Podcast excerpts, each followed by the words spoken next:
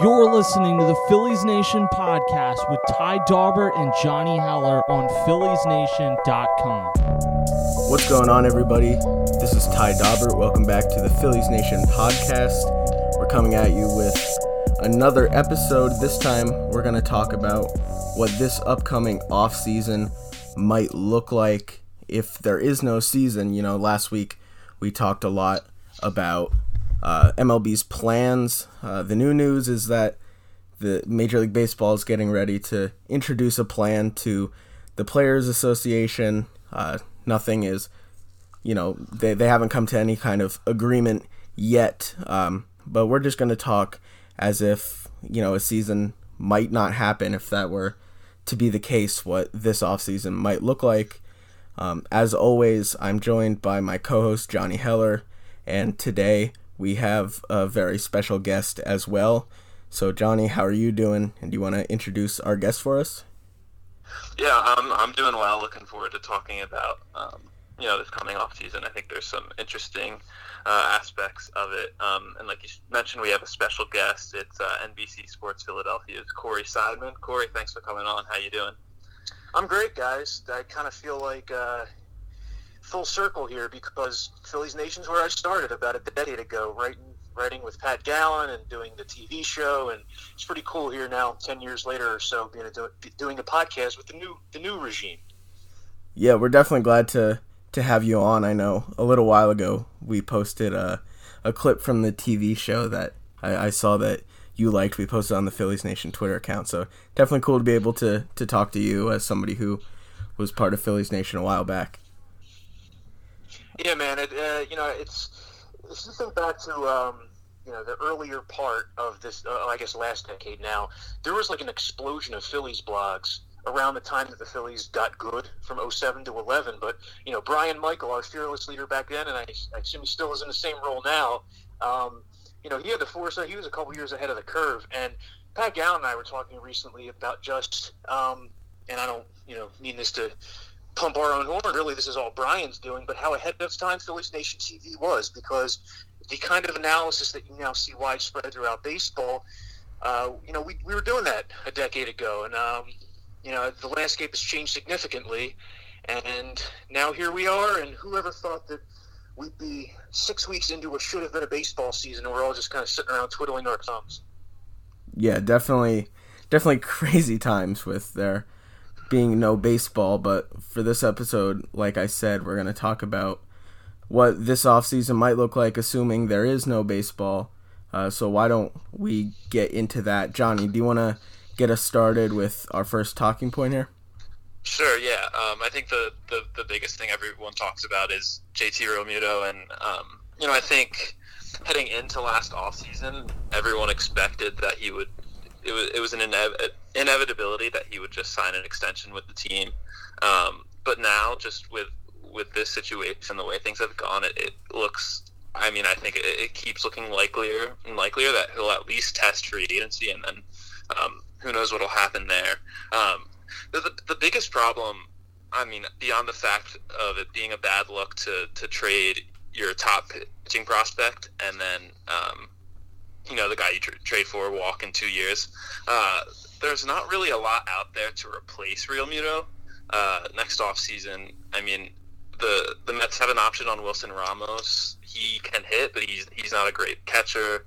And then guys like like Yadier Molina is 38 years old. You're not going to sign him and, and, expect a lot of production. So um, there's really just a question of what they would do if they can't sign Realmuto. Um, yeah. Well, I don't even, you know, this is Corey talking. I don't even know if it's going to get to that point. I mean, I know that the Phillies would have less leverage if there's no season this year because JT Realmuto, really, at that point, why would you, why would you decrease your options? If I'm JT Realmuto and there's no season, I'm going to free agency. There's no risk of injury if there's not a season. And why have one team bidding for your services when you could have potentially 30 teams bidding for your services? But I still just don't see a way the Phillies let him slide, let him slip away. Um, you know, you mentioned the fact that they traded their top pitching prospect for him. They didn't trade their top pitching prospect for him to have one season, and that's what it would end up being if there's no 2020. I also think the other thing you have to consider is that Bryce Harper's obsessed with the guy. You know, Bryce Harper said many times that JT Realmuto is his favorite player. Their wives are friends. Uh, these guys are, you know, good buddies off the field. And one of the major reasons that Bryce Harper signed the contract he did was to allow the Phillies to continue adding and keeping their core players. And it would not sit well with Bryce Harper, I'm thinking, if the Phillies let JT Realmuto walk. Now, that doesn't mean that they're going to match any offer that any other team could possibly give him. Like if a if a really desperate team comes in and offers JT Realmuto two hundred million dollars, I'm not saying that's going to happen, but if they do, then you have to really sit and think like, is this worth it? Um, but you know, I think the number that a lot of us have pegged for a long time with JT has been something in that $23 million a year range, looking at like five or six years. That's a lot to give to a catcher. Uh, and typically, when you see catchers sign these big deals, a la Joe Mauer, they end up not catching at the end of the deal. Same thing happening now with Buster Posey. Realmuto, his value is not just his bat. His value is his all-around game, and a lot of that value comes from his elite defense behind the plate. So, you know, I, I would think that the Phillies would be signing him to a long-term deal to remain a catcher that entire time. But yeah, it's just a major complication. This is the Phillies' biggest priority. You know, uh, if especially if there's not a season, and even if there is a season, this is one of their biggest priorities. Yeah, um, one one big thing with Realmuto, like you said, is um, ca- signing catchers to deals like that, especially you know, he'll be 30 years old in, in 2021. Just signing a catcher to that kind of deal is super risky because catchers typically do not age extremely well. Uh, you know, Yadier Molina's been a productive major leaguer into, uh, you know, he's around 37, 38 right now. But that's not the case for every catcher that signs a long term deal.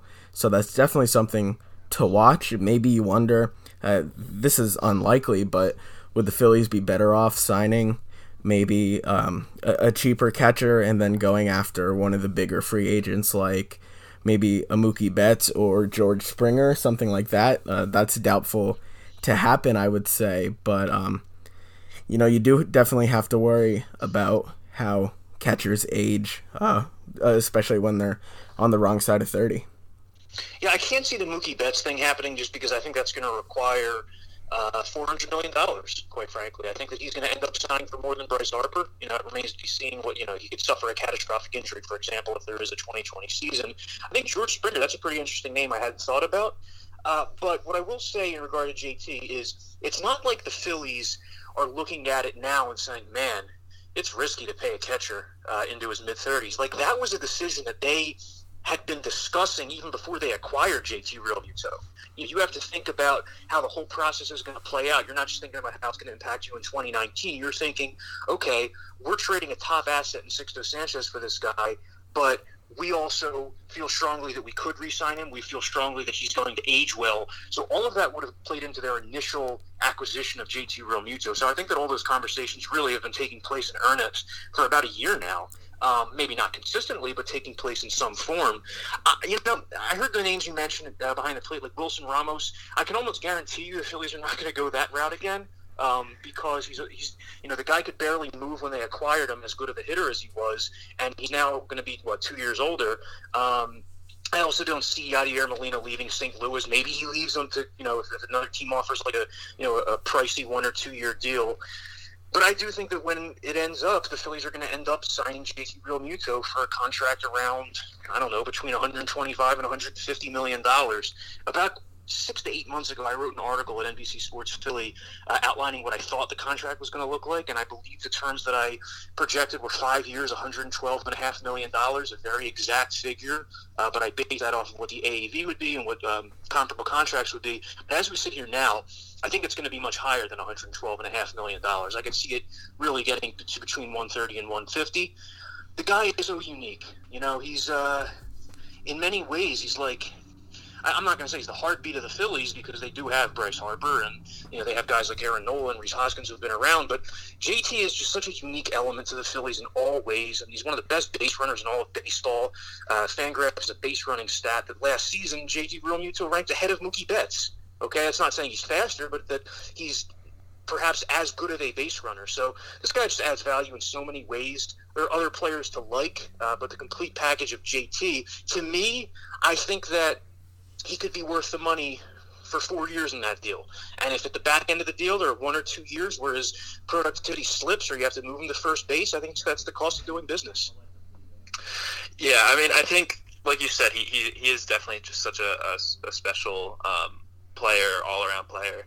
Um, I, I think one thing that might come out of, of the situation now is like we don't know how how it's gonna this is gonna impact teams' willingness to spend this off season. Um, and me and Ty were actually talking about it a little bit before the podcast. We don't think for a guy like Mookie Betts that it'll really change. Like like you said, he's going to get four hundred million dollars, and I don't think that um, what's happening now is, is going to change that. But I, I, I do think like there, there might be um, some teams with owners who are saying, hey, let's let's not spend money this offseason and next offseason because uh, we didn't make any money in, in 2020. Um, and, and how that affects a guy like Realmuto, maybe, you know, he gets offers from other teams, but maybe they aren't quite in that higher range that you were you were talking about. Yeah, it's a good point. I could see that happening as well. Uh, Jim Salisbury and I talked about that on the Phillies Talk podcast last week as well. Just the idea that um, this could be a disastrous winter for free agents. And I agree. I don't think it's going to affect JT. I don't think it's going to affect Mookie Betts. But I think it's going to affect Marcus Semien, Marcus Stroman, Robbie Ray, Jake Odorizzi, maybe a guy like George Springer. Uh, and I think what you're going to see is that you're going to see the small market teams not really spend. I think you're going to see the teams that spent a lot this past off season kind of sitting this one out. Now, I'm not saying this is definitely how it's going to play out, but if I'm a team that went out and signed a couple big free agents or made trades that added to my payroll uh, in 2019 heading into 2020 and there was no season, I mean, obviously one of the um, uh, one of the responses that you have to take to that is to, you know, trim costs a little bit in the ensuing offseason. So maybe you're looking at teams like the Yankees spending less, or maybe the Cincinnati Reds spend a little bit less. Uh, but I still think that teams around the league when it comes to those top guys. Like I still think that there's going to be a dozen teams in it for uh, at, least exploratory conversations for a guy like Mookie Betts or you know a guy like JT Realmuto. But what it's going to create though is you know like for example last year AJ Pollock got four years, 55 million. The comparable version of AJ Pollock that this upcoming offseason is not going to be getting 55 million dollars. He might get a one year deal. So I think that's where it's going to change some things and this is the reality of the situation. You know, like everybody has to compromise right now. Everybody's taking financial losses, and baseball players realize it's coming for them too. That's something. Um, you know, you're talking about the middle tier free agent maybe not getting as much as they would have in other years, but that's also something that the Phillies, if if um, you know, they talk, they you you hear a lot about how. Uh, the most important thing to them is winning and, and spending money is something that they're willing to do. Maybe that they can use that to their advantage if they're willing to to sign uh, some more of those middle tier free agents um, because they'll be a little bit cheaper. Maybe they can go out and, and, spend a little bit more to to plug some holes in their roster. Yeah, I think I agree with that. I think I agree with that because, like, if you look around the division, for example, um, the Braves are not a notoriously um, the, Braves are not a team that spends notoriously. The Mets have not really spent to their market size over the last ten years. Uh, so I would be, I would not be surprised if Atlanta and New York, for example, mostly sat out the offseason to come again in, in, the event of no season.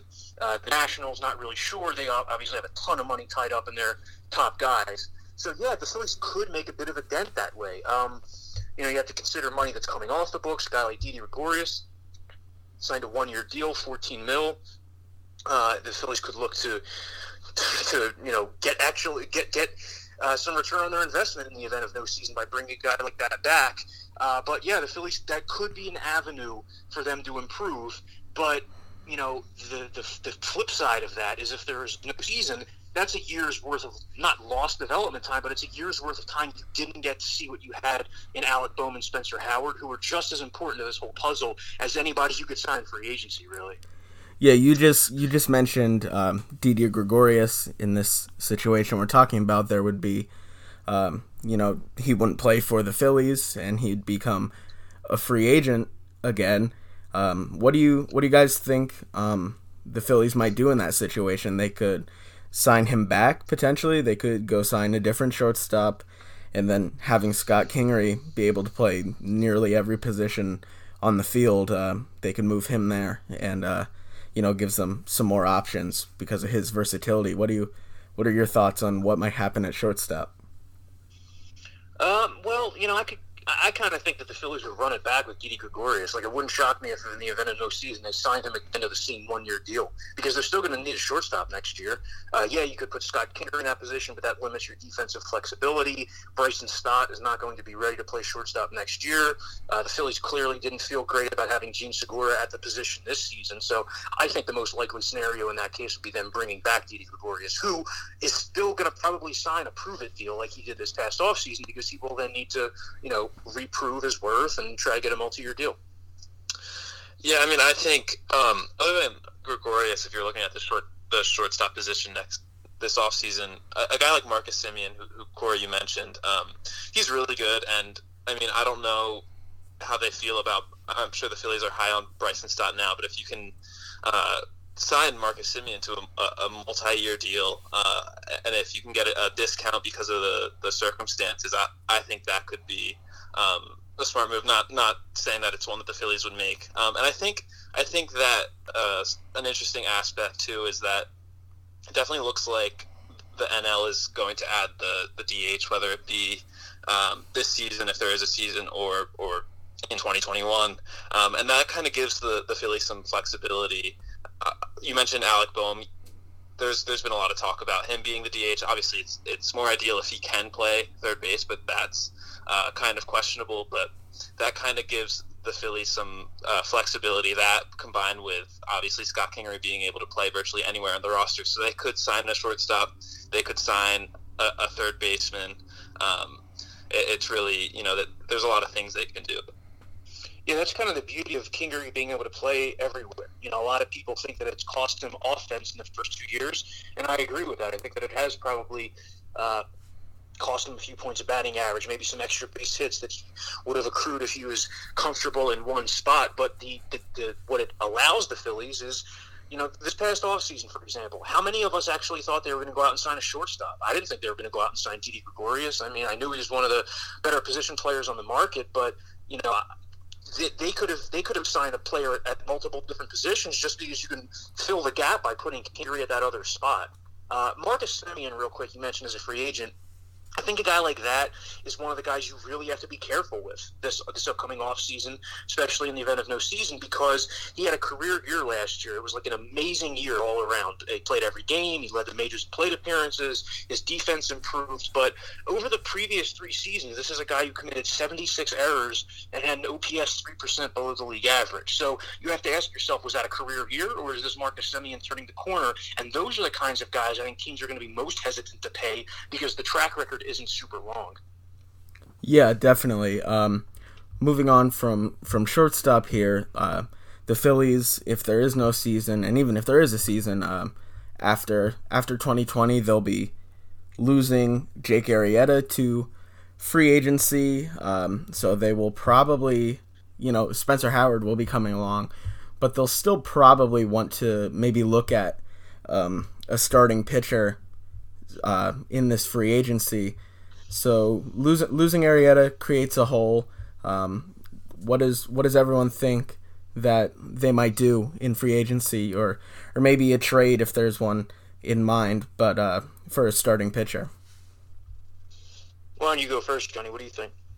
Sure. Yeah, I mean, I, I do agree, Ty, that they're they're probably gonna sign someone. Um, you know, I, I think that the past two off seasons, it's it's kind of been like a thing that the Phillies were expected to sign starters, and obviously they they, signed Zack Wheeler this year, but um, they they I think a lot of people expected them to add more, and they didn't. Um, and with Arrieta gone, uh, I think unless um, if there was a season, you know, m- maybe you see um, one of Zach Eflin or, or Nick.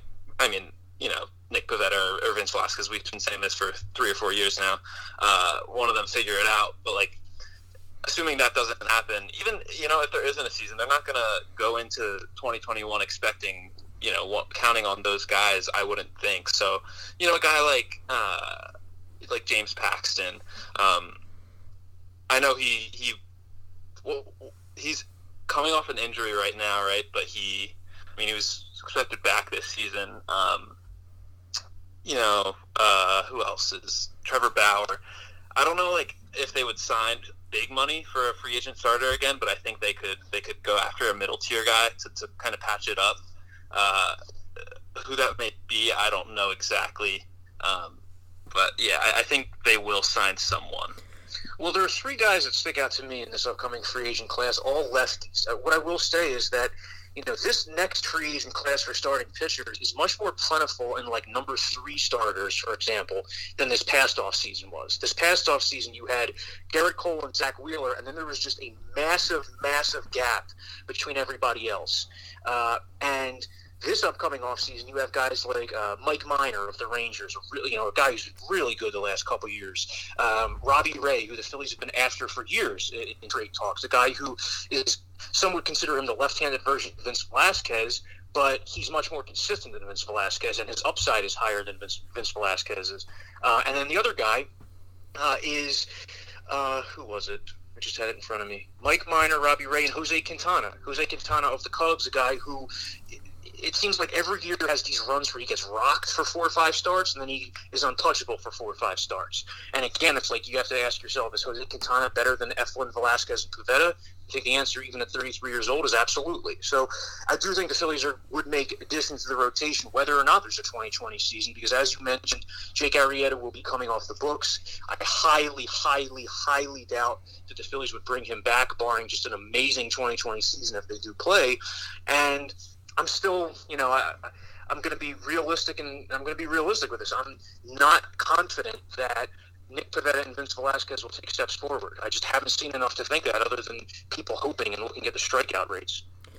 Yeah, an- another guy. I, I agree with you there. Um, I, I think they could be serviceable starting pitchers, uh, those two, but I doubt they take any type of of leap at this point um, to kind of be somebody they could they could definitely count on. Uh, I think Jake Odorizzi is another name. Uh, maybe he's a little out of their price range just because he was really good uh, last season, and you know maybe uh, if there's no season, he'll he'll get a good amount of money uh, in free agency. But I think that's somebody they could have interest in. Maybe maybe they take another run at Drew Smyly. he'll be a free agent the issue that I have with guys like Odorizzi, and this is true of Robbie Ray too, is that like they're not guys that you think, okay, every fifth day that guy's going to take me into the seventh inning, or that guy's even going to complete five and two thirds. Um, they're guys who rack up high pitch counts, who are not known for their uh, like durability, uh, and I, I, just I don't know. I, I, just think the Phillies have seen that so much over the last couple years. They've seen uh, too frequently the starters last five innings and it exposes the bullpen and even when the bullpen's going well the lack of, of volume from the starting pitchers taxes it um, so I don't know I don't know about Jake Odorizzi. I think he's a good pitcher. It's just it has to be the right price. I agree on Odorizzi um, definitely. I, I remember um, Ty and we, we, we were doing the uh, off-season podcast for, for this off-season um, talking about Odorizzi. I think he averaged like right around five innings per, per start which is uh, uh, like obviously the the game's been changing uh, and starters don't last that long, but still when you're you're paying a guy, you know, 15, 16, 17 million, you, you expect him to be someone who can, you know, make it out of the fifth or sixth inning every every fifth day. Um, so yeah, that's just my take on Odorizzi. But and, and that's why I like Mike Minor a lot, just because Mike Minor offers you you know, he's going to miss bats, he's going to get ground balls, and he's going to go deep into games. Uh, you know, I'm not saying he's an ace, but you could do way worse for like a number two or number three starter than Mike Minor, assuming that he's able to, um, assuming that he's able to, uh, you know, keep consistent the production he's had the last two years in Texas.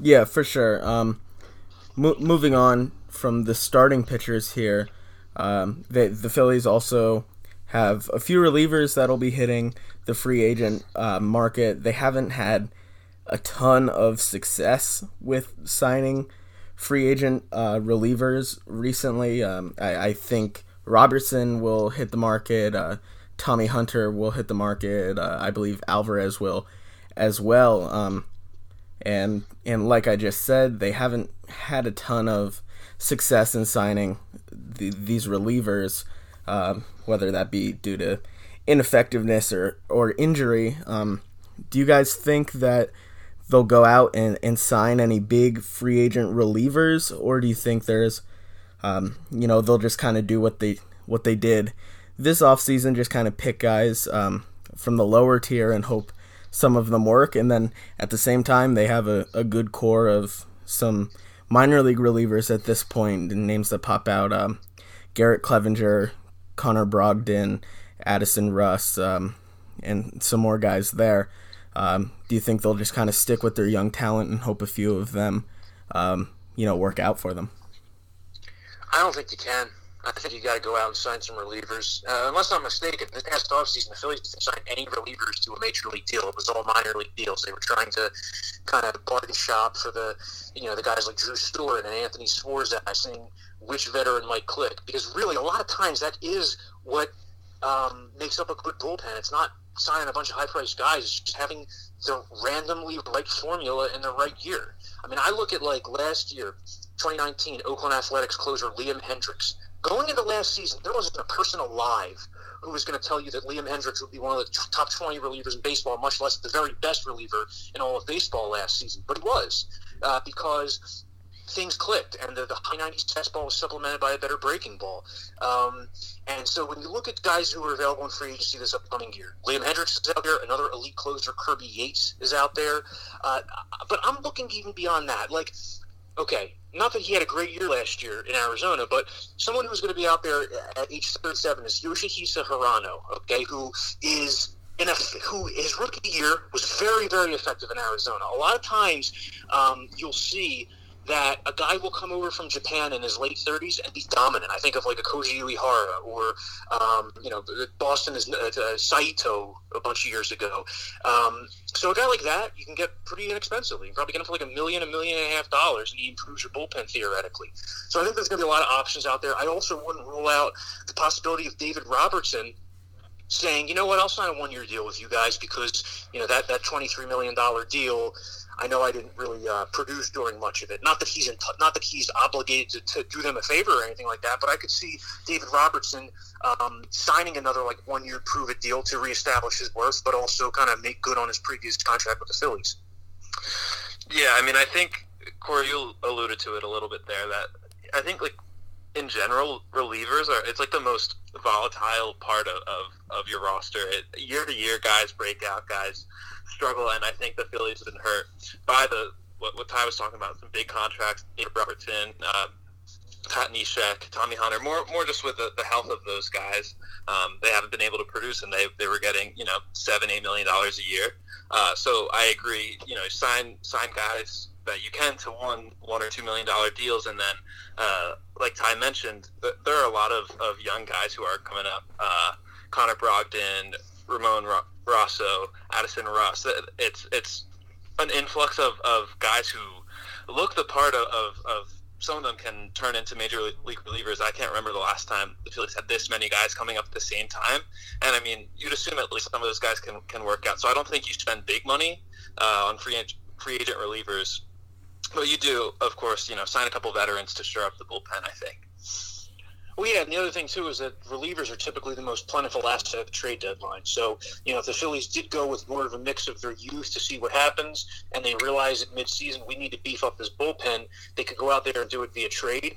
I just think that, like, you know, I know that it's not a position that's spending typically in the success, uh, but if you have a team that's in win now mode, I don't, I, I don't think it's the responsible way to build a team to have a bullpen full of unknowns. You know, maybe if you have like an elite closer and an elite setup man, you can make make do with the rest of them being young guys experiencing uh, the pressure of the majors for the first time.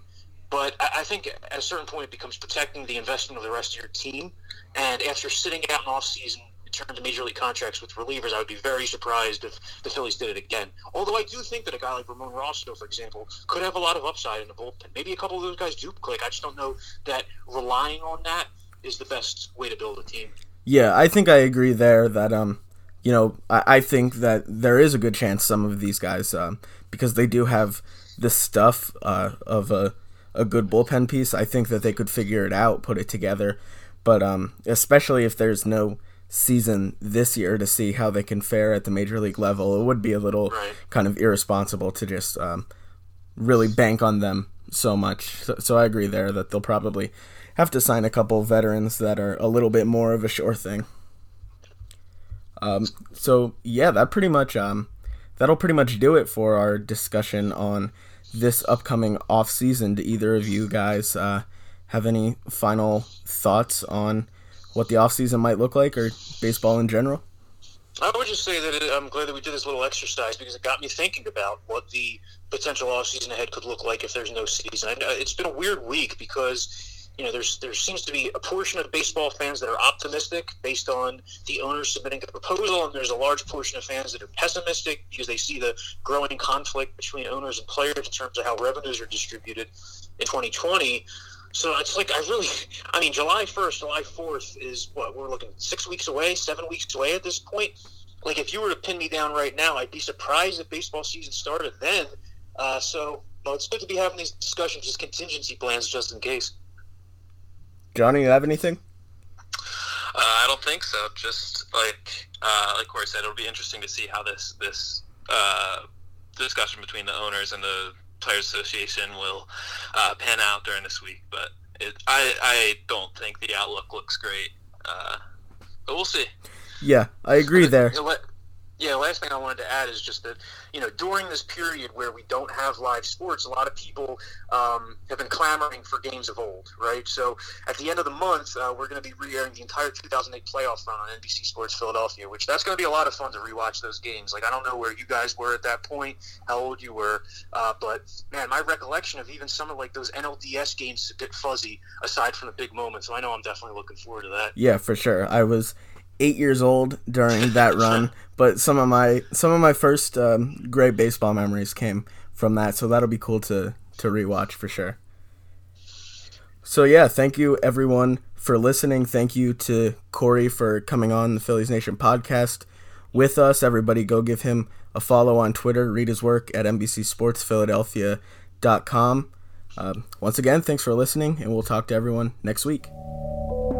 You can listen to the Phillies Nation podcast with Ty Daubert and Johnny Heller every Wednesday on PhilliesNation.com and all streaming services.